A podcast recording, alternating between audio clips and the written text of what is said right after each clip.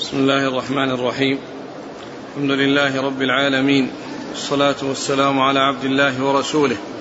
نبينا محمد وعلى آله وصحبه أجمعين. أما بعد فيقول الحافظ أبو الفضل أحمد بن علي بن حجر العسقلاني رحمه الله تعالى في كتابه بلوغ المرام من أدلة الأحكام باب الزهد والورع. الحديث الثاني عن أبي هريرة رضي الله عنه أنه قال قال رسول الله صلى الله عليه وآله وسلم تعس عبد الدينار والدرهم والقطيفة إن أعطي رضي وإن لم يعطى لم يرضى أخرجه البخاري. بسم الله الرحمن الرحيم. الحمد لله رب العالمين وصلى الله وسلم وبارك على عبده ورسوله نبينا محمد وعلى آله وأصحابه أجمعين. أما بعد فقد مر في الدرس الماضي الحديث الأول من الأحاديث التي أوردها ابن حجر رحمه الله في كتاب الزهد والورع وهو حديث النعمان بن بشير رضي الله عنه عنهما الحلال بين والحرام بين. وهذا الحديث هو الثاني عن أبي هريرة رضي الله عنه النبي عليه الصلاة والسلام قال تعيس عبد الدينار والدرهم والخميصة والخميلة إن أعطي رضي وإن لم يعطى سخط. والحديث ورد بألفاظ لكن هذا اللفظ الذي أورده المصنف وعزاه البخاري وهو المكون من هذه الجمل تعيس عبد الدينار والدرهم والخميلة إن أعطي رضي وإن لم يعطى وإن لم يعطى سخط. قوله تعيس يعني عبد الدينار هذا ضد الزهد لأن الحديث أورده في كتاب الزهد أو في باب الزهد من من كتاب الجامع.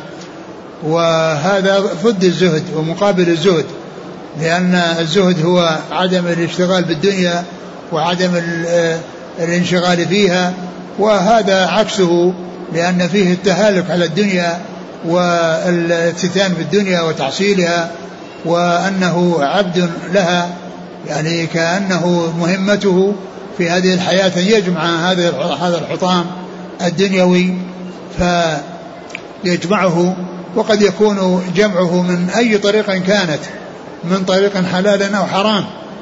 يعني فالذي لا يتورع والذي يعني يفتن في الدنيا قد يجره افتتانه بها إلى أن يحصلها من طريق حلال أو حرام. وقوله تعيس عبد الدينار والدرهم والخميلة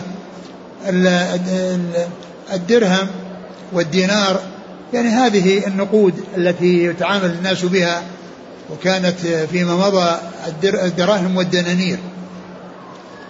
والخميلة هي الكساء الذي له خمل يعني له هدب يعني هذا له هدب يعني هذا هو الخميلة. ومعنى ذلك أنه مفتون بتحصيل الدنيا وجمعها من أي من أي نوع كان سواء كانت دراهم ودنانير أو يعني أكسية أو غير ذلك. و وقوله تعس يحتمل أن يكون إخبار وأنه هلك من يكون كذلك ويحتمل أن يكون دعاء عليه وأنه يعني حصل يعني دعاء له بالتعاسة والهلاك. والتعبير بالعبد يدل على التفاني والتهالك في سبيل تحصيلها وأنه إن أعطي رضي وإن لم يعطى سخط يعني إن حصل شيئا ووقع في يده فإن ذلك هو الذي يرضيه لأن همه الدنيا.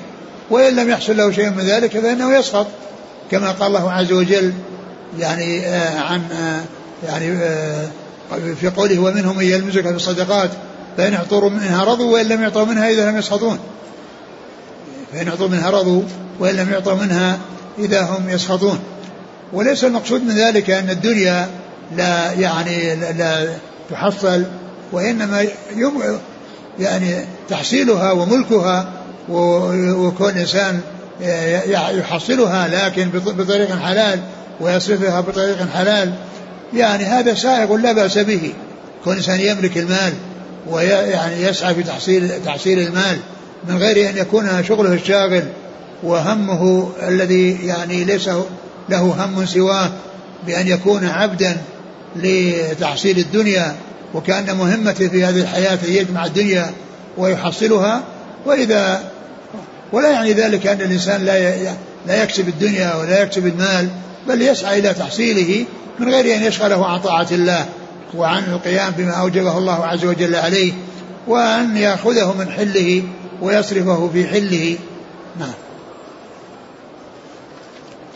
وعن ابن عمر رضي الله عنهما أنه قال أخذ رسول الله صلى الله عليه وسلم بمنكبي فقال كن في الدنيا كأنك غريب أو عابر سبيل. وكان ابن عمر رضي الله عنهما يقول إذا أمسيت فلا تنتظر الصباح وإذا أصبحت فلا تنتظر المساء وخذ من صحتك لسقمك ومن حياتك لموتك. أخرجه البخاري. ثم ذكر هذا الحديث عن ابن عمر. رضي الله تعالى عنهما رواه البخاري. قال أخذ رسول الله صلى الله عليه وسلم بمنكبه.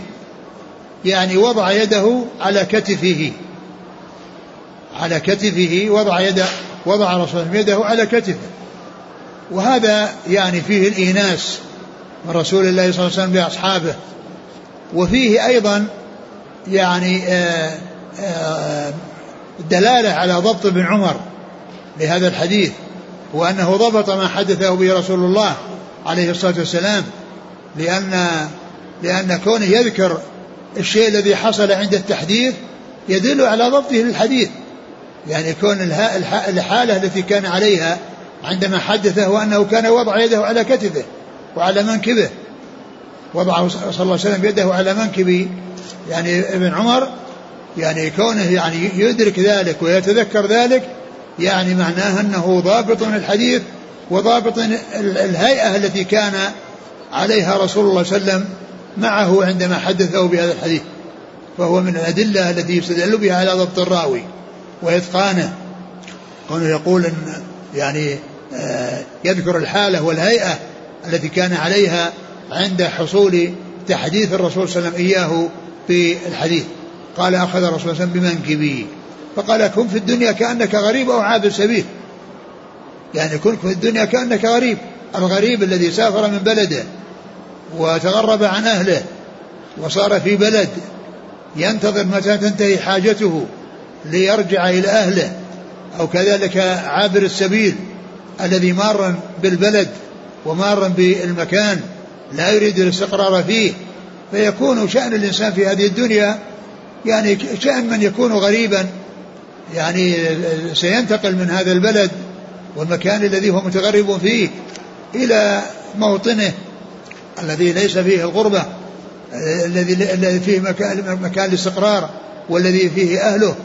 وكذلك أيضا كونه عابر سبيل يعني ماشي يمر بشيء من بلدي وهو يعني وهو وهو, غير غير باق فيها وإنما هو عابر وماض إلى ما يريده والدنيا هي من هذا القبيل هي دار ممر وليست دار مستقر. وكل مسلم في هذه الدنيا فإنه مسافر إلى الآخرة وهو في طريقه إلى الآخرة. وكل يمضي من عمرك يقرب يبعدك من الدنيا ويقربك من من الآخرة. كل يوم يمضي عليك فإنه يقربك من الأجل ويبعدك يعني من من من من من, من, من, من دار الممر. ويقربك من دار القرار التي هي الدار الآخرة. فالإنسان مسافر وهو صاحب سفر وخير سفر يتزود في هذا السفر تقوى الله عز وجل. تزودوا فإن خير زاد التقوى.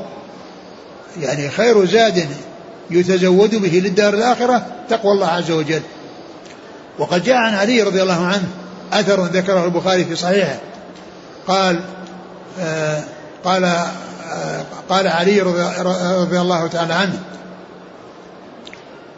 في أثر يعني قال يعني فيه آه يقول آه آه نعم إيش؟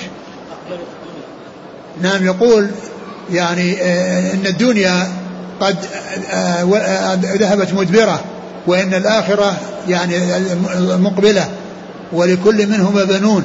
فكونوا من أبناء الآخرة ولا تكونوا من أبناء الدنيا فإن اليوم عمل ولا حساب وغدا حساب ولا عمل. إن الدنيا قد أقبل آه، قد إن الدنيا قد ولت مدبرة والآخرة أقبلت جاءت مقبلة ولكل منهما بنون فيكونوا من أبناء الآخرة ولا تكونوا من أبناء الدنيا. فإن اليوم عمل ولا حساب وغدا حساب ولا عمل. يعني ابن الآخرة هو الذي يسعى لها بالأعمال الصالحة ويستعد لها بالأعمال الصالحة. وابن الدنيا هو الذي هو مفتون في الدنيا مثل الذي مر في الحديث السابق تعيس عبد الدينار. هذا هو ابن الدنيا. تعيس عبد الدينار تعيس عبد الدرهم. فقال فكونوا من أبناء الآخرة ولا تكونوا من أبناء الدنيا. فإن اليوم عمل ولا حساب وغدا حساب ولا عمل. إذا الدار الدنيا دار الممر ودار السفر إلى الآخرة والآخرة هي دار المقر ودار الاستقرار والنهاية التي ينتهي إليها الإنسان فيلقى ما قدم إن خيرا فخير وإن شرا فشر كما قال الله عز وجل فمن يعمل مثقال ذرة خيرا يره ومن يعمل مثقال ذرة شرا يره. فأخبر ابن عمر بما أوصى بما أوصاه به رسول الله وبما علمه إياه رسول الله وسلم وبما دله عليه رسول الله صلى الله عليه وسلم. ثم إن ابن عمر طبق هذا ونفذ هذا فكان يقول كان يقول إذا أمسي إذا يقول إذا أمسي أمسيت فلا تنتظر الصباح وإذا أصبحت فلا تنتظر المساء. يعني معناه أنك في أي في في أي يوم من الأيام يعني اجتهد وكأنك لا تدرك المساء. وكذلك إذا كنت في المساء فاجتهد وكأنك لا تدرك الصباح.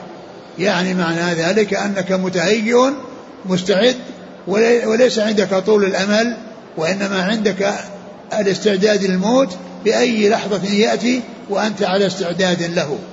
وذلك بالأعمال الصالحة التي تنفعك عند الله عز وجل.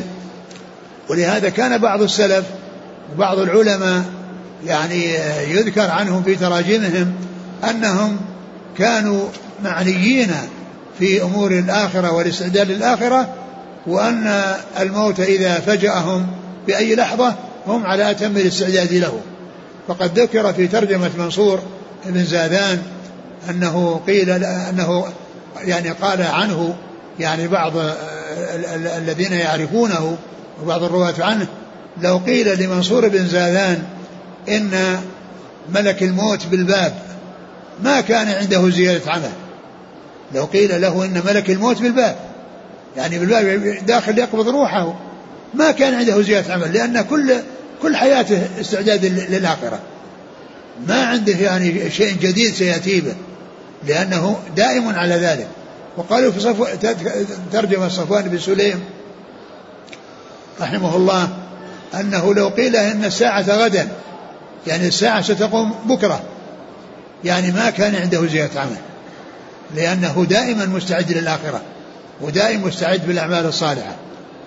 وذكروا في ترجمة إبراهيم بن ميمون الصائغ يعني أنه كان أنه كان يعني وكان صائغا وكان إذا رفع المطرقة ثم سمع الأذان لم يرجعها.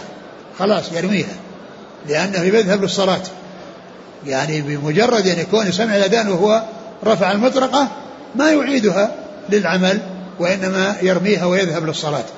وإنما يرميها ويذهب للصلاة. يعني معناه أنهم مستعدون للعبادة وملازمون للعبادة. ثم قال وإذا وخذ من من من صحتك وخذ من صحتك لمرضك. يعني ما دمت في حال الصحة فتدارك. يعني هذه النعمة التي أنعم الله تعالى عليك لأنك في حال المرض لا تستطيع أن تعمل ما كنت تعمل في حال الصحة.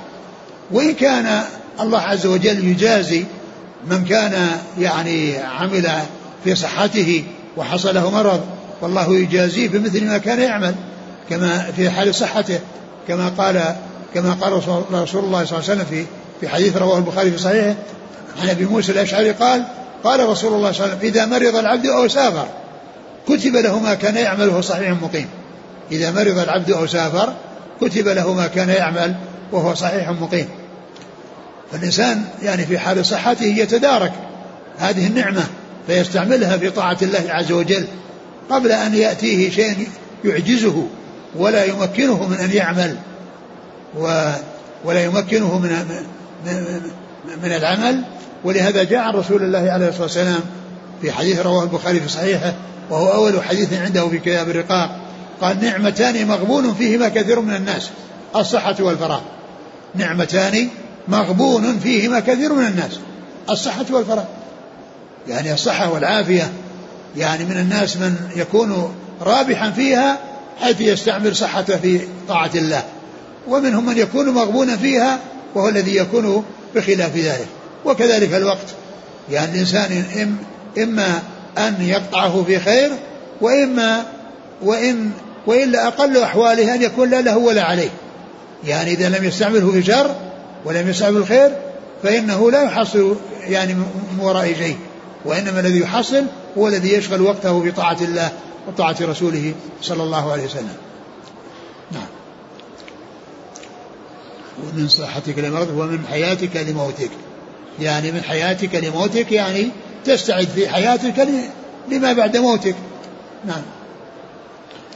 وعن ابن عمر رضي الله عنهما أنه قال قال رسول الله صلى الله عليه وآله وسلم من تشبه بقوم فهو منهم. خرجه أبو داود وصححه ابن حبان. ثم ذكر هذا الحديث قال عليه الصلاة والسلام من تشبه بقوم فهو منهم. من تشبه بقوم يعني فهو منهم. يعني هذا يعني ذكره يعني أزاه إلى أبي داود رواه أبو داود. نعم نعم. وهو عنده في كتاب اللباس. ومعنى ذلك أن من يعني آه تشبه أو حاول أو أراد أو أعجبه يعني آه شيء من أحوال الكفار وأنه تشبه يعني يعني بهم أو كذلك أو تشبه بأحوال أهل الخير فإنه يكون منهم. من تشبه بالأخيار يعني فهو على خير ومن تشبه بالأشرار فهو على شر. من تشبه بقوم فهو منهم. والتشبه هو المحاولة أو العمل على يعني أن يحاكي وأن يماثل يعني من يهواه. إن كان يعني في خير يعني فذلك على خير وإن كان في شر فإنه يكون بذلك على شر. من تشبه بقوم فهو منهم. وهذا من أحاديث الوعيد التي يعني قال بعض العلماء أنه يعني أنها أنها لا تفسر لي لي لي ليستعظم الناس أمرها وليعرفوا أن الأمر خطير. ومنهم من قال بأنها تفسر بأن يكون يعني فهو منهم يعني إن كان يعني جرمه أو التشبه الذي حصل يعني في يعني بشيء يعني يتعلق بمشابهتهم وأنه يكون مثلهم في جميع الأحوال وإلا آه كونه يشابههم في في هيئة يعني معينة وفي لباس معين فإنه يعني يكون بذلك آثما لكونه تشبه بهم. وعن ابن عباس رضي الله عنهما أنه قال كنت خلف النبي صلى الله عليه وآله وسلم صلى الله عليه وآله وسلم يوما فقال يا غلام احفظ الله يحفظك احفظ الله تجده تجاهك وإذا سألت فاسأل الله وإذا استعنت فاستعن بالله رواه الترمذي وقال حسن صحيح. ثم ذكر هذا الحديث عن ابن عباس وهو وصية الرسول صلى الله عليه وسلم لابن عباس وكان رديفا للنبي صلى الله عليه وسلم. قال كنت خلف النبي وهو راكب معه. فقال يا غلام. يعني وهو كان وهو, وهو غلام وقد يعني يعني حج مع الرسول صلى الله عليه وسلم حجة الوداع وقد ناهز البلوغ وقد ناهز البلوغ قال ناهزت الاحتلام. يعني يعني عمره في آخر حياة الرسول صلى الله عليه وسلم قد ناهز البلوغ وحج معه وقد ناهز البلوغ كما جاء ذلك في الحديث عنه. فقال يا غلام احفظ الله يحفظك. وقالوا يا غلام يعني هذا تنبيه له وتلطف في الخطاب يعني في خطابه. احفظ الله يحفظك. احفظ الله يعني احفظ حدود الله. واحفظ ما أمر أمرت بحفظه. أد الأمانة التي اؤتمنت عليها. إن كانت أوامر امتثلها. وإن كانت نواهي ابتعد عنها. سواء كانت تتعلق بحقوق الله أو بحقوق غيره. احفظ الله في يعني في الامتثال لما أمر به والانتهاء عما نهى عنه. يحفظك يعني يجازيك. ويحصل يعني أن الجزاء من جنس العمل. فكما أن العمل حفظ لحدود الله ولأوامر الله يعني يكون موجودا حيث أمره الله ولا يكون موجودا حيث نهاه الله فإنه يعني بذلك حصل منه الحفظ الذي أراده الله والذي أمر الله عز وجل به ويجازيه على أن يحفظه أن يحفظه يعني في الدنيا والآخرة يحفظه في الدنيا بأن ييسر له أموره وأن يحفظه من الشرور وفي الآخرة بأن يحفظه ويسلمه من العذاب يعني في القبر وما بعده. احفظ الله يحفظك. فهذه كلمة من جوامع كلمة صلى الله عليه وسلم. احفظ الله يحفظك. احفظ الله تجده تجاهك. يعني تجد يعني يعني جزاء الله عز وجل تجاهك. أو تجد الله أمامك إذا خرجت من الدنيا. إذا خرجت من الدنيا فإن الله تعالى أنه يلقى الله عز وجل ويرى الله عز وجل. والله عز وجل لا يرى في الدنيا والآخرة في الدنيا وإنما يرى في الآخرة فقط. يعني لأنه قال عليه الصلاة والسلام إنكم لن تروا, لن تروا ربكم حتى تموتوا. إنكم لن تروا ربكم حتى تموتوا. فيجد الله أمامه ويجد الله إذا خرج من الدنيا. يعني فيجد الله عز وجل فيجازيه على عمله. يعني إن خيرا فخير وإن شرا فشر. ولكنه هنا قال إذا احفظ الله تجده تجاهك يعني تجد الله عز وجل فيجازيك على عملك الطيب الذي حفظت بحدود الله وقمت بما يجب عليك يعني لله عز وجل وكذلك لغيره لأن الإنسان عندما يقوم بما يجب عليه لله ولغير الله هو ممتثل لأوامر الله لأن الله عز وجل هو الذي أمر يعني بما يتعلق بحقوق حقوقه وبما يتعلق بحقوق الخلق كما جاء في الحديث الحديث الذي يعني قال فيه الرسول صلى الله عليه وسلم اتق الله حيثما كنت واتبع السيئة حسنة تمحوها وخالق الناس بخلق حسن. كل هذا من أمر الله سبحانه وتعالى. احفظ تجاهك إذا سألت؟ نعم. إذا سألت فاسال الله. إذا سألت فعلق يعني آمالك بالله وتو و, و يعني علق سؤالك بالله وأنك تسال لا تسأل إلا الله عز وجل. إذا سألت فاسأل الله. الذي بيده ملكوت كل شيء. والذي يعني منه النفع والضر. وإذا إذا سألت فاستعن بالله. نعم. نعم. إذا سألت فاسأل الله إذا سألت فاسأل الله. وإذا استعنت فاستعن بالله. إذا سألت حاجة وطلب فأنت تسأل الله عز وجل. وإذا استعنت فليكن استعانتك بالله. تطلب منه العون والتسديد والتوفيق. لكل ما تريده من خير الدنيا والآخرة. إذا سألت فاسأل الله وإذا استعنت وإذا استعنت فاستعن بالله. وبقية الحديث واعلم أن الأمة لو اجتمعوا على أن ينفعوك لم ينفعوك إلا بشيء قد كتبه الله لك. ولو اجتمعوا على أن يضروك لم يضروك إلا بشيء قد كتب الله عليك. رفعت الأقلام وجفت الصحف نعم. وعن سهل وهذا الحديث يعني حديث عظيم. شرحه ابن رجب يعني في جزء لطيف. شرح ابن رجب في جزء لطيف وشرحه أيضا ضمن الأربعين النووية في كتابه جامع العلوم والحكم. وهذا الحديث هو الحديث التاسع عشر من الأربعين النووية. وقد شرحه ابن رجب في ضمن الأربعين شرح الأربعين وشرحه في كتاب في جزء مفرد.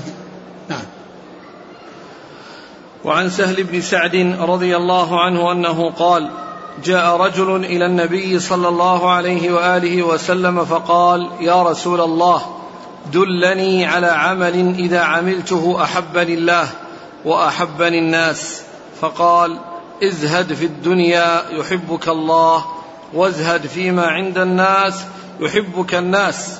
رواه ابن ماجه وغيره وسنده حسن.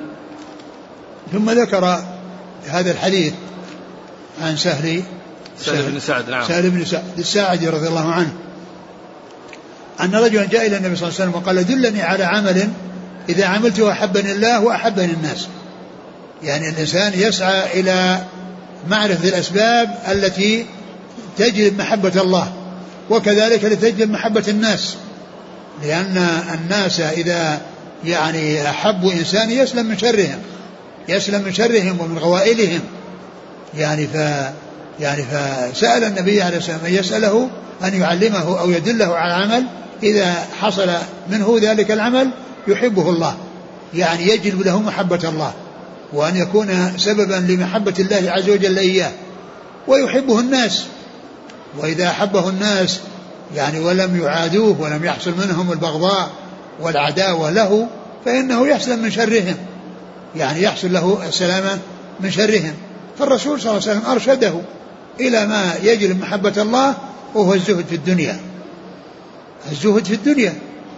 هذا يجلب محبة الله لأن الإنسان يكون يعني ليس منشغلا بالدنيا مهتما بها بل هو مقبل على الله عز وجل ولا تشغله الدنيا وليست يعني ولا تهمه ولا وليست هي أكبر همه وإنما يعني يكون فيها يعني ماشيا على السداد وعلى الكفاية. ومعنى وزهد الدنيا ليس معنى ذلك أن الإنسان يترك الدنيا وإنما المقصود ذلك أن يكون قلبه غنيا لأن من كان غني القلب فهو زاهد. ومن كان فقير القلب فإن الشيء الذي يكون عنده الكثير لا, لا يعتبر شيئا. من كان فقيرا قلب من كان قلبه فقيرا فالمال الكثير لا يعتبر شيئا ولا يعرف قدر نعمة الله عز وجل عليه.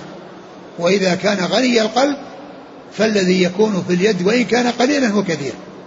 الذي يكون في اليد وإن كان قليلا فهو كثير. فإذا المقصود بالزهد هو غنى القلب. يعني كون القلب يكون غنيا فليس شغله الشاغل الدنيا وإنما ما وقع وما رزقه الله إياه. ولو كان قليلا فإنه يكون كثيرا. وازهد فيما عند الناس يحبك الناس. الناس لا يحبون أحدا يشاركهم فيما عندهم فالذي يعني يعني يلحف ويتردد عليهم ويطلبهم يعني لا يحبونه. الذي يعني لا لا يطلبهم والذي هو مستغن عنهم هذا هو الذي يعجبهم وهذا هو الذي يعجبهم لأنهم لا يريدون أحدا يشاركهم في أموالهم أو يحرص على أن يحصل شيء من أموالهم أو يشغلهم في طلب شيء من أموالهم وإنما يعني آآ آآ يعني يكون عنده غنى القلب يعني فلا يعني يشتغل بالدنيا ولا يشتغل أيضا بمتابعة الناس و يعني إشغال الناس بتحصيل شيء منهم. ولهذا جاء في الحديث عن النبي صلى الله عليه وسلم قال ليس الغنى عن كثرة العرب وإنما الغنى غنى النفس.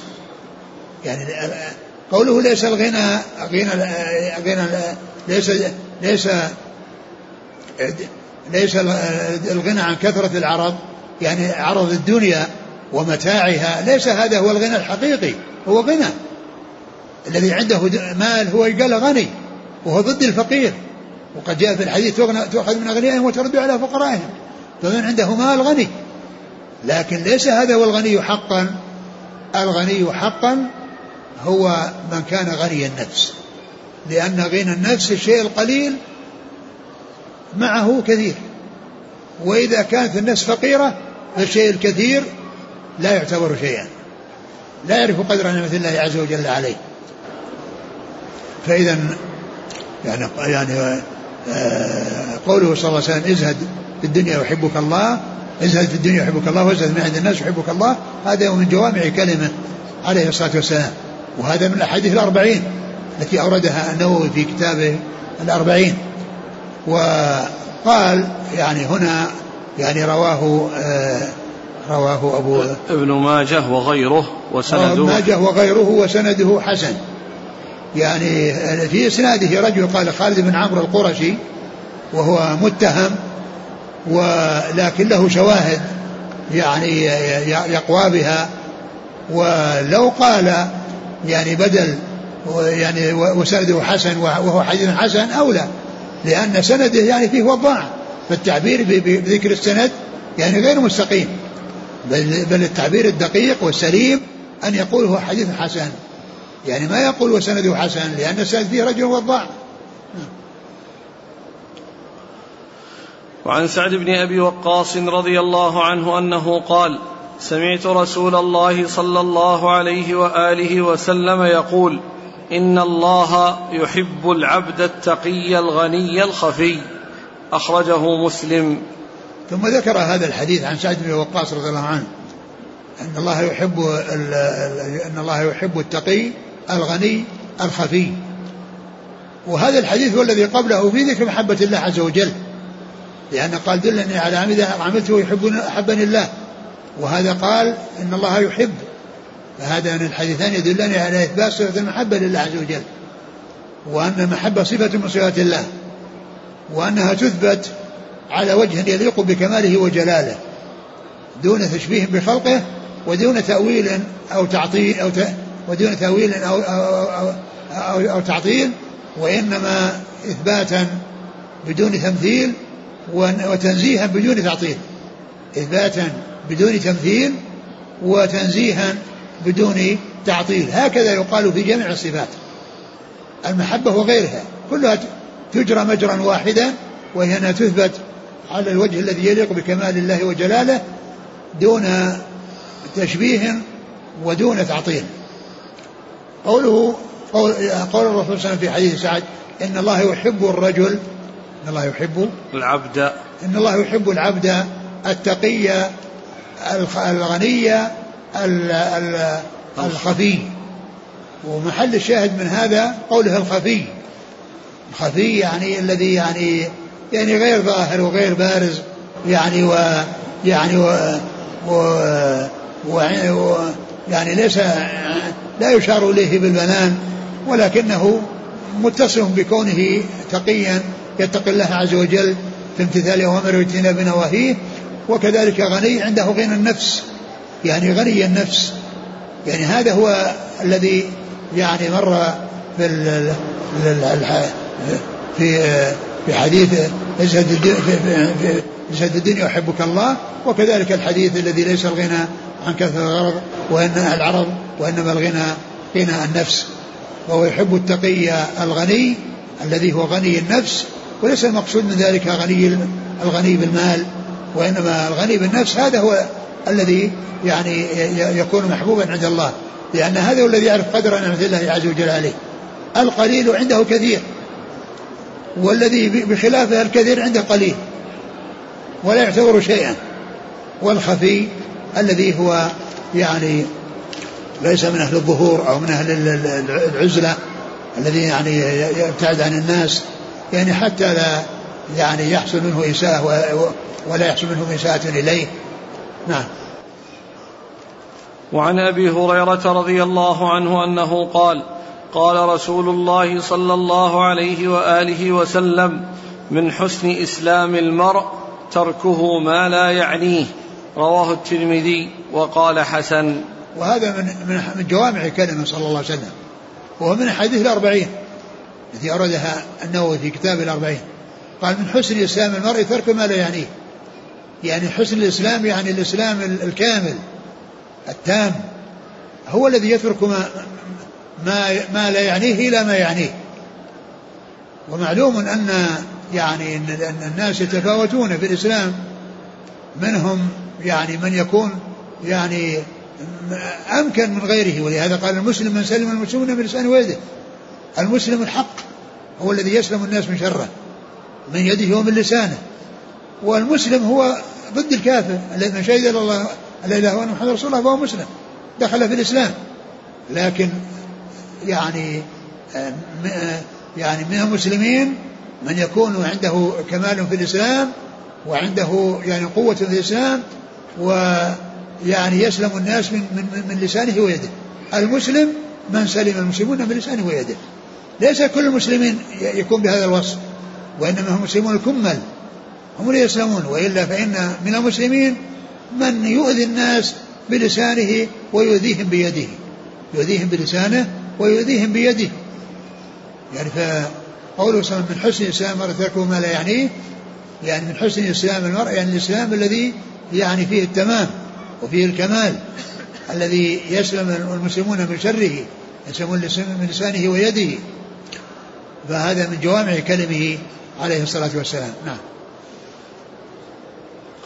وعن المقدام بن معد كرب رضي الله عنه أنه قال قال رسول الله صلى الله عليه وآله وسلم ما ملأ ابن آدم وعاء شرا من بطن أخرجه الترمذي وحسنه. ثم ذكر هذا الحديث ما ملأ ابن آدم وعاء شر من بطن.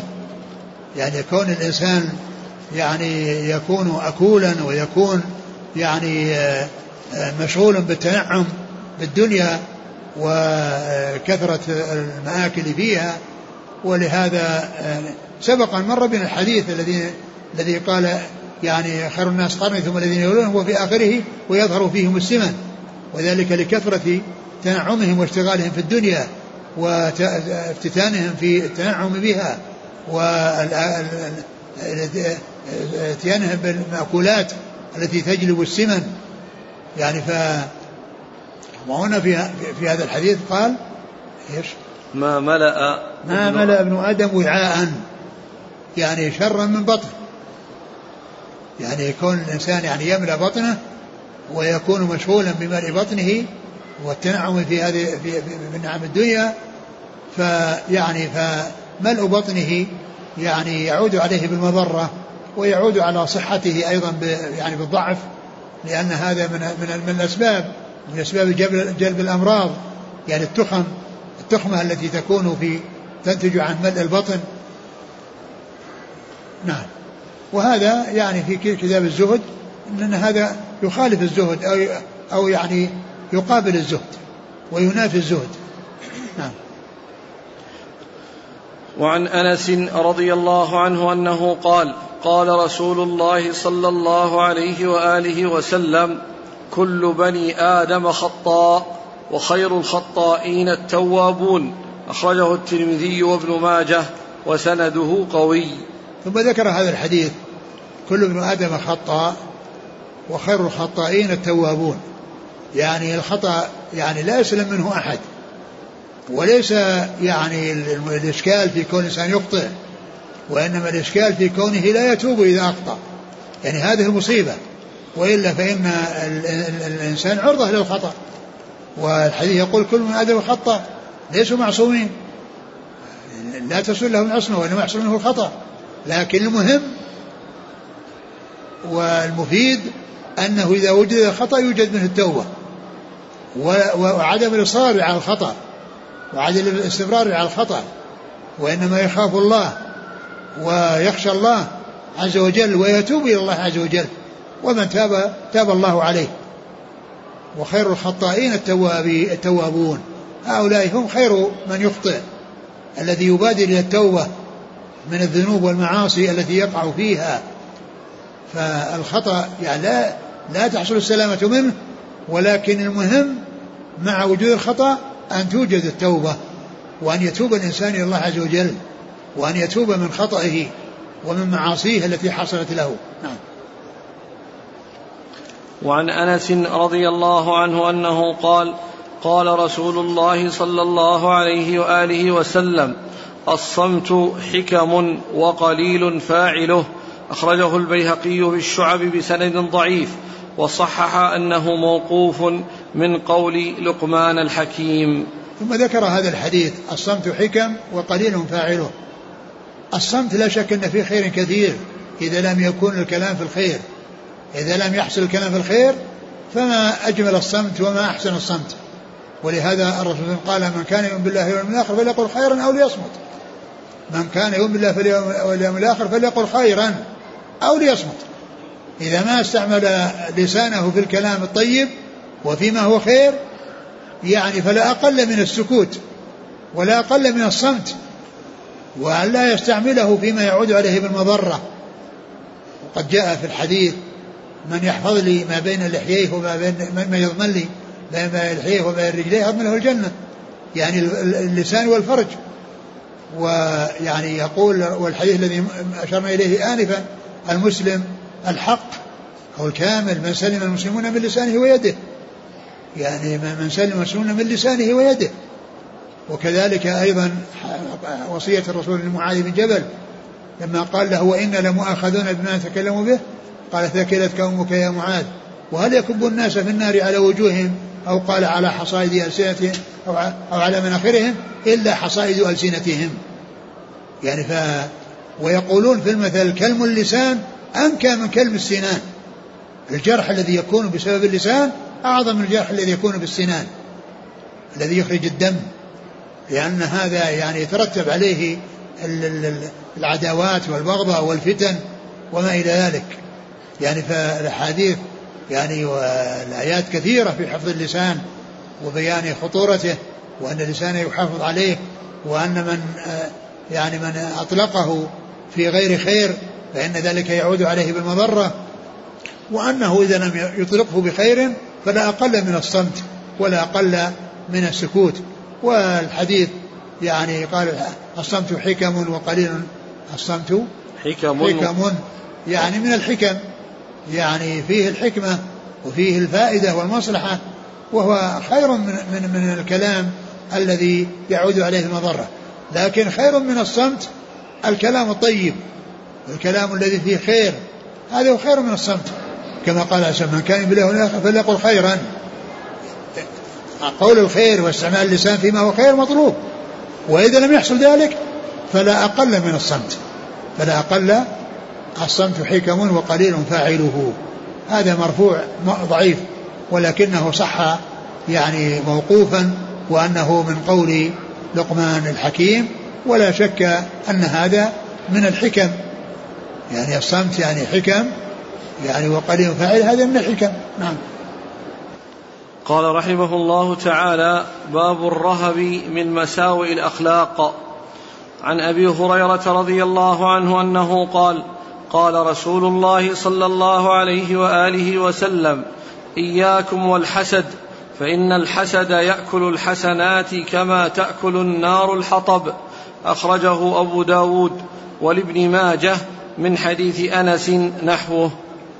ثم ذكر الرهب من مساوئ الأخلاق يعني الترهيب والتحذير من مساوئ الأخلاق. يعني آه، يعني الأمور الأمور المنكرة والأمور المحرمة يعني يرهب منها والأمور الطيبة يرغب فيها. وللحافظ المنذري رحمه الله كتاب واسع في ما يرغب فيه وما يرهب منه من حديث رسول الله صلى الله عليه وسلم. هو كتاب الترغيب والترهيب من الحديث الشريف. يعني مما, مما جاء في حديث الرسول. الترغيب والترهيب مما جاء في حديث الرسول صلى الله عليه وسلم يعني في هذا الموضوع. فالترغيب في وجوه الخير والترهيب من وجوه الشر. وهنا في هذه الترجمة ترهيب يعني من من من من مساوئ. نعم من مساوئ الأخلاق. مساوئ, مساوئ الأخلاق. ذكر أول حديث إياكم والحسد فإن الحسد يأكل الحسنات كما تأكل النار الحطب. الحسد وصف ذميم ويدل على سوء من يتصف به والحسد هو أن يتولى يتمنى زوال النعمة. يرى إنسان أعطاه الله نعمة فيحسده عليها ويتمنى أن تزول منه سواء جاءت إليه أو لم تأتي إليه. يعني حقده وغيظه وقلبه يعني الذي شواه الحقد والحسد يتمنى أن تزول النعمة عن غيره. وإن لم تصل إليه يعني مو معنى أنها تنتقل منه إليه حتى يعني سواء انتقلت أو لم تنتقل هذا هو حسد. أن يتولى يتمنى زوال النعمة عن غيره فهو يأكل الحسنات والحديث ضعيف ليس ثابتا عن رسول الله. عليه الصلاة والسلام. ولكن يعني التحذير من النهي عن الحسد والتحذير منه وبيان خطورته جاء في أحاديث عديدة عن رسول الله عليه عليه عليه الصلاة والسلام. ويعني و وأما تمني أن يكون الإنسان مثل غيره بأن يكون رأى غيره وأعطاه الله نعمة فهو يتمنى أن يكون مثله فهذا ليس بمذموم هذا محمود. ولهذا جاء في الحديث لا حسد إلا اثنتين يعني لا غبطة. لأن الحسد يراد به الغبطة. يراد به معنى طيب وهو الغبطة. وهو الذي قال في رسول الله حسد إلا اثنتين يعني لا غبطة إلا اثنتين. رجل أتى الله العلم أتى الله مالا فسلطه على هلكته بالحق. أعطاه الله مالا فسلطه على صرفه في كل ما يعود عليه بالخير. ورجل أتاه الله الحكمة فهو يعلمها ويقضي بها. يعني فهذا كون الإنسان يتمنى أن يكون مثله هذا محمود ولكن الذي هو سيء والذي حسد أن أن يتمنى أنه ليس كذلك وأن هذه النعمة تزول عنه وأنها تذهب عنه. هذا هو المذموم. وأما تمني الخير وتمني أن يكون مثله وليعمل مثل عمله فهذا شيء طيب. نعم. وعنه رضي الله عنه أنه قال قال رسول الله صلى الله عليه وآله وسلم ليس الشديد بالصرعة إنما الشديد الذي يملك نفسه عند الغضب. متفق عليه. وهذا فيه التحذير من تعاطي أسباب الغضب لأن الإنسان إذا غضب يعني ساء قوله وفعله. ساء قوله وفعله ساءت أقواله وتصرفاته. قد يحصل منه الاعتداء قد يحصل منه أن يعني يعني أمور يعني قبيحة لا تحمد عقباها. ولهذا الرسول صلى الله عليه وسلم لما جاءه رجل قال أوصني قال لا تغضب. قال أوصني قال لا تغضب. فكرر مرارا ويقول لا تغضب. لأنه يترتب على الغضب يعني أمور يعني خطيرة وأمور عظيمة. يترتب عليه يعني إلحاق الضرر بالغير سواء ب يعني ب يعني ب بالنفس بنفسه أو بماله أو بأي شيء يتعلق به. وهنا يقول الرسول صلى الله عليه وسلم ليس ليس الشديد بالسرعة إنما الشديد الذي يملك نفسه عند الغضب. هذا من جنس حديث ليس الغنى عن كثرة العرب وإنما الغنى غنى النفس. هنا الذي يصرع الناس شديد قال له لكن ليس هو الشديد حقا. الشديد حقا الذي يملك نفسه عند الغضب.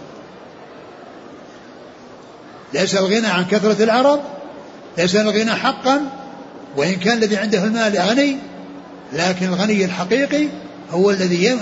الذي يعني آه، نفسه غنية فهذا من جنسه ليس القوي ليس الشديد بالسرعة الذي عنده يعني قوة في جسده وقوة في بدنه يعني إذا صار الناس يصرعهم ويغلبهم ولا يصرعونه. يعني هذا ليس هو الشديد حقا وإن كان شديدا لكن الشديد الذي هو حق الشديد هو الذي يملك نفسه عند الغضب. لأنه إذا ملك عند الغضب يعني سلم من, من التبعات التي تترتب على غضبه بأن يفتك بالإنسان أو بمال الإنسان أو بأي شيء يتعلق بالإنسان. وهذا من جنس قول الرسول صلى الله عليه وسلم ليس المسكين الذي ترده اللقمة واللقمتان والأكلة والأكلتان وإنما المسكين الذي يعني المتعفف الذي لا يجد غنى يغنيه ولا يفطن له ويصدق عليه. الذي ترده الذي ترده لقمة ولقمة مسكين. لكن ليس هو المسكين حقا. أشد منه مسكنة الذي يعني يكون يعني شديد الحاجة ومع ذلك ما تسمح نفسه أنه يسأل الناس. وإنما المسكين الذي آه آه آه الذي المتعفف الذي لا يجد غنى يغنيه ولا يفطن له فيتصدق عليه. إذا هذا يعني يدل على التحذير من الغضب والتحذير من تعاطي أسبابه وأن الإنسان يبتعد عن الأسباب التي تؤدي به الغضب لئلا يحصل له منه أمور قبيحة وأمور سيئة. نعم. وعن ابن عمر رضي الله عنهما أنه قال قال رسول الله صلى الله عليه وآله وسلم الظلم ظلمات يوم القيامة متفق عليه. ثم ذكر هذا الحديث عن رسول, رسول الله صلى الله عليه وسلم قال الظلم ظلمات يوم القيامة. يعني كل إنسان يظلم الناس في الدنيا فإنه يكون ظلمات يوم القيامة. يعني يعني يعني يعني ضده يعني فيه نور يستضيء به. ولكن هذا يكون فيه ظلام وفيه ظلمات بسبب الظلم الذي حصل من في الدنيا. والظلم هو يعني يعني وضع الشيء في غير موضعه. وأعظم ظلم هو الشرك بالله عز وجل. كما جاء في وصية نشرك بالله أن الشرك ظلم عظيم. يعني فهو أظلم الظلم وأبطل الباطل هو يعني صرف حق الله إلى غير الله. وكذلك يعني من ظلم الناس ويعني يعني أخذ أموالهم أو أخذها منهم وأعطاها لغيرهم يكون فيكون ظلم هذا لمصلحة هذا.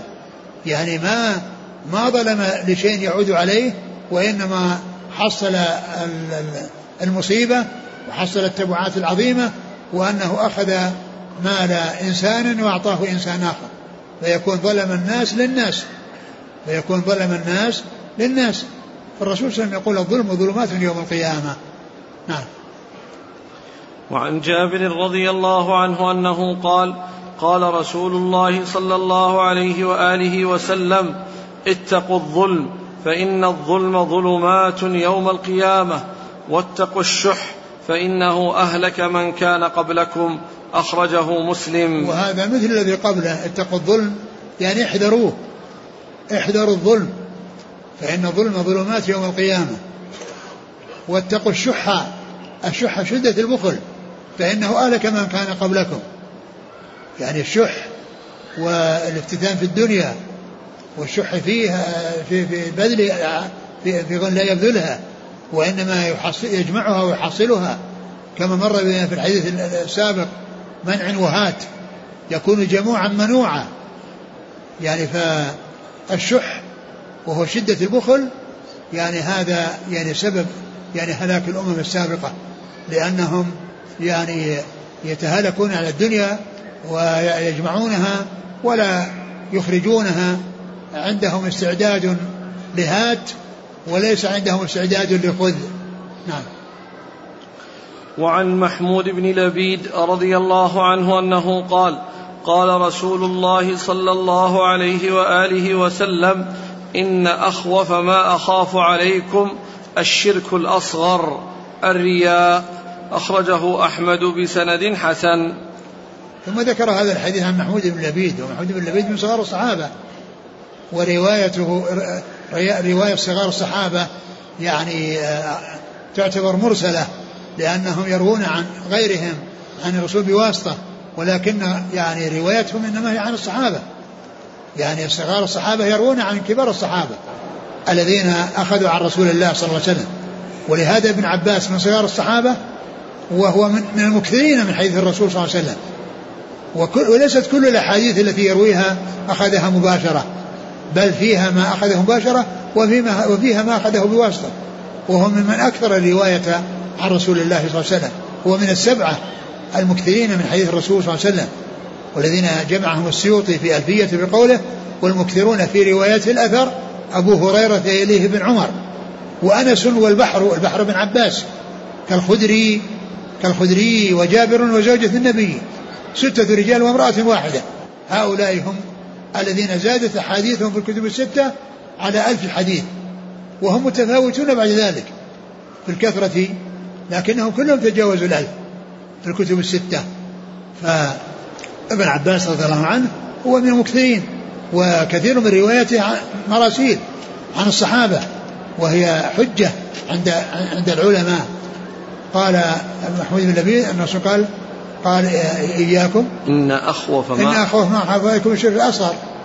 قال الرياء. الأصغر الشرك الأصغر الرياء يعني كون الإنسان يعمل العمل يراء الناس من أجل أن يحمده الناس عليه وأن يمدحه الناس فهو يعني يعمل العمل ليرائي. فإذا كان هذا العمل الذي يرائي يعني من أصله عمله من أجل مراءة الناس فإن عمله لا باطل ولا يستفيد منه شيئا. ولكن إن كان دخل يريد الله عز وجل ولكنه انقدح في ذهنه يعني شيء من المراءات ويعني صرف نفسه عن ذلك ويعني تنبه واستمرت عبادته فإن ذلك لا يؤثر عليه. وعن أبي هريرة رضي الله عنه أنه قال قال رسول الله صلى الله عليه وآله وسلم آية المنافق ثلاث إذا حدث كذب وإذا وعد أخلف وإذا اؤتمن خان. متفق عليه. ولهما من حديث عبد الله بن عمرو وإذا خاصم فجر. ثم ذكر يعني شيء من علامات المنافقين. والآية هي العلامة. آية المنافق ثلاث يعني علامة المنافق أن يتصل بصفات ثلاث إذا حدث كذب يعني يتعمد الكذب ويكون حديثه بالكذب. وإذا وعد أخلف يعني يعد وهو مصمم على أن على أنه يخلف. وأنه لا يبالي بالوعد.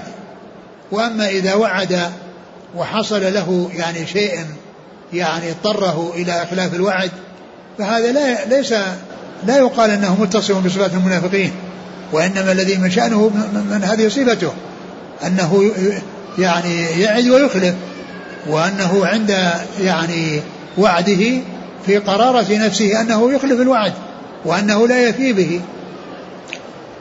وإذا اؤتمن خان يعني إذا اؤتمن على أمانة خان فيها فلا يعني فلا يؤديها على ما هي عليه وإنما تحصل منه الخيانة. هذه من علامات المنافقين وهي علامات وهو نفاق عملي. هذا النفاق نفاق عملي لا يخرج من الملة ولكنه يعني قد يؤدي إلى النفاق الاعتقادي الذي هو إبطان الكفر وإظهار الإيمان. هذا هو النفاق الاعتقادي الذي هو مخرج من الملة والذي قال الله عن أصحابه إن المنافقين في الدرك الأسفل من النار. المنافقين في الدرك الأسفل من النار. أما هذا فهو معاصي ولكنها بريد إلى يعني إلى إلى الشرك ووسيلة إلى الشرك. وأن المنافقين أن من يتصف بهذه الصفات يعني يخشى عليه أن يبتلى بما ابتلي به المنافقون من آه النفاق الاعتقادي الذي هو مخرج من الملة. وإلا فإن مجرد هذه الأمور هي من المعاصي وهي من الكبائر هي من كبائر الذنوب. وفي لفظ آخر وإذا خاصم فجر لأنه جاء في بعض الروايات ثلاث وفي بعضها أربع. والرابعة إذا خاصم فجر. إذا خاصم غيره فإنه لا يتورع وإنما يأتي بالفجور يعني ويأتي بال يعني بال يعني بال يعني بالشيء الذي يؤدي به إلى أن يحصل ما يريد. وقد مر يعني أن الإنسان أنه يعني يحلف على يمين فاجرة يعني يلقى الله عز وجل وفيها وهو غضبان فيكون فاجرا في يمينه وفي خصومته.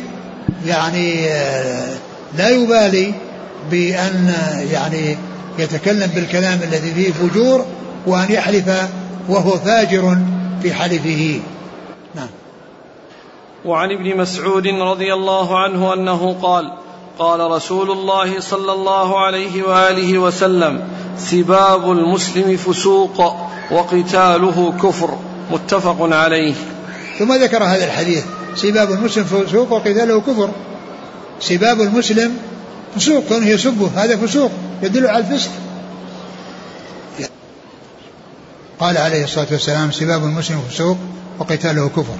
سبابه يعني سبه وإطلاق اللسان يعني في سبه فإنه فسوق. وقد مر بنا أن يعني أن ذلك أيضا من من من, شتم الرجل والديه يعني كونه يسب يعني أبا غيره فيسب أباه. وأن هذا من من الكبائر. من الكبائر شتم الرجل والديه. قالوا هل يشتم الرجل والديه؟ قال نعم يسب أبا الرجل فيسب أباه ويسب أمه فيسب أمه. يعني فيكون بذلك يعني ألحق الضرر بغيره وقد يكون يعني حصل منه الإساءة إلى والديه يعني حيث يعني يسب أبي أبوي الرجل أو المرأة فيحصل مقابل ذلك بأن يحصل منهم سب أبويه. وقتاله كفر. يعني وهذا فوق السب لأن ذاك فسوق وخروج عن الطاعة الذي هو الفسوق هو الخروج عن الطاعة وقتاله كفر. وهو كفر إذا استحل القتل يعني آه الذي يعني حرمه الله عز وجل. فإذا استحل ما حرمه الله فإن هذا هو الذي يكون كفر. وأما إذا كان يعني غير ذلك وإنما حصل يعني ب آه دون استحلال وإنما اعتداء وحصول يعني مقابلة يعني بمقاتلة وكل واحد منهم يريد أن يقتل صاحبه فهما لا شك آثمان كما جاء في الحديث إذا التقى المسلمان بسيفيهما فالقاتل والمقتول في النار. لكن ليس معنى ذلك أنهم يكون يكونان كافرين. والله تعالى يقول وإن طائفة منهم يقتتلوا فأصلحوا بينهما فإن بغت إحداهما على الأخرى فقاتل التي تبغي. حاجة وقال فأصلحوا بين أخويكم. فيعني وصفهم بالاقتتال ومع ذلك وصفهم بالأخوة وأنهم يعني يعتبرون إخوة. فإذا القتال يكون كفرا إذا كان باستحلال ما حرم الله وأما إذا كان لأسباب يعني جرت يعني حصول مغاضبة ومخالفة ومنازعة وترتب على ذلك أن كل واحد منهم مد يده الآخر وترتب على ذلك قتله فإن هذا لا يكون كذلك. نعم. وعن أبي هريرة رضي الله عنه أنه قال قال رسول الله صلى الله عليه وآله وسلم إياكم والظن فإن الظن أكذب, أكذب الحديث.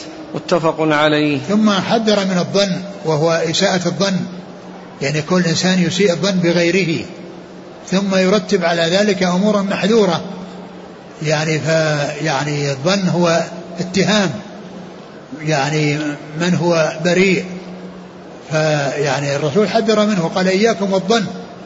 يعني كونه يظن بأخيه سوءا ويظن بغيره يعني سوءا ويتهمه بذلك ويكون بريئا فإن الظن أكذب الحديث. يعني أكذب شيء يكون يعني في حديث النفس. كون الإنسان يعني تحدث نفسه يعني بأمور كثيرة لكن أكذب ما يكون من حديث النفس هو أن يظن المسلم بأخيه يعني سوءا وشرا. والله تعالى أعلم وصلى الله وسلم وبارك على عبده ورسوله نبينا محمد وعلى آله وأصحابه أجمعين. جزاكم الله خيرا وبارك الله فيكم. ألهمكم الله الصواب ووفقكم للحق. شافاكم الله وعافاكم. ونفعنا الله ما سمعنا وغفر الله لنا ولكم وللمسلمين أجمعين. آمين. يقول هل كل عبادة صرفت لغير الله تكون شركا أكبر أم فيها تفصيل؟ ففي الحديث الذي مر معنا تعس عبد الدينار فسماها عبادة. يعني عبد يعني معناه انه يعني آه، مستسلم لها منقاد لها. يعني معناه انها هي شغله الشاغل. يعني آه، آه، يعني ليس معنى ذلك أنه يعني مبتعد عن الله وأنه يعني يعبد غيره. هو يعبد الله ولكنه مفتون في الدنيا والانشغال بها وأخذها من أي طريقة طريقة كانت من حلال أو حرام. فهذا ليس فيه يعني عبادة لغير الله وإنما هذا فيه فتنة في تحصيل الدنيا وأنه لتهالكه عليها ولتفانيه في تحصيلها كأنه عبد يعني لها مهمته أن يحصلها. هل الدعاء على الغير بالشر أن يبتلى بشيء؟ هل هذا يدل على حسد في القلب؟ والله الدعاء الدعاء على غيره وهو غير وهو وهو غير مظلوم هو ظالم. كون يدعو على غيره وهو غير وغير ظالم له يعني هو نفسه الظالم. يعني والظلم يعني ظلمات يوم القيامة. ويعني ال و آه كونه يعني يدعو على غيره إذا دعا على من ظلم له أن يدعو. الرسول قال واتق دعوة المظلوم فإنه ليس بينها وبين الله حجاب. ولكن كونه يدعو على غيره وهو غير ظالم هو نفسه الظالم وليس المظلوم. هذا يقول أحسن الله إليك آه، يقول كف بصري فلا أستطيع أن أختم القرآن في رمضان كما كنت سابقا فبما تنصحني من أذكار أو أدعية؟ أحافظ عليها في رمضان حتى لا أحرم الأجر. احرص على محافظتك على ما حفظت واجتهد في في ذلك واشغل وقتك في يعني مراجعته وسماعه أو تسميع يعني قراءته على من يعني يعني يعني يمسك المصحف يعني ويسمع لك ويصحح لك. ثم أيضا كذلك حصل يعني بعض الأجهزة التي يعني يكون فيها كون الإنسان يعني إذا إذا أراد أن أن يحصل شيئا يعني فإنه يحصل ما يريد من الآيات التي يريدها من المصحف. فالحاصل أنك يعني اعمل على تحصيل وعلى محافظة ما كنت عليه. وعلى الإبقاء عليه لأنك أحوج ما تكون إلى أن تقرأ القرآن. لأنك ما عندك بصر حتى تقرأ. لأن الإنسان الذي عنده بصر يعني قد يعني يحصل منه التهاون وعنده شيء يعوض. أما ما عندك ما عندك شيء يعوض. وما دمت قد حفظت فاحرص على المحافظة على ذلك وعلى تثبيته واعمل بالوسائل وذلك بأن تراجع على غيرك أو تستعمل بعض الأجهزة التي يكون فيها إخراج الشيء الذي يعني يشكل عليك أو الشيء الذي آه، تتوقف فيه أو لا تت... يعني لا يعني آه، أشكل عليك أو التبس عليك. نعم. يقول فضيلة الشيخ من نسي الفاتحة في الركعة الأولى مع الإمام فماذا عليه؟ ليس عليه شيء. إذا كان وراء إمام ليس عليه شيء. عليه أن يحرص وأن يؤديها ولكن إنه إن كان نسيها وفاته ذلك لا يؤثر عليه. ما دام مأموما. يقول بارك الله فيكم رجل اعتمر عن نفسه واكتفى بالتقصير ثم اعتمر أربع مرات عن أهله الأموات حلق في الرابعة ثم اعتمر مرة أخرى من التنعيم ولم يبق له شعر فظن أنه قد كملت عمرته.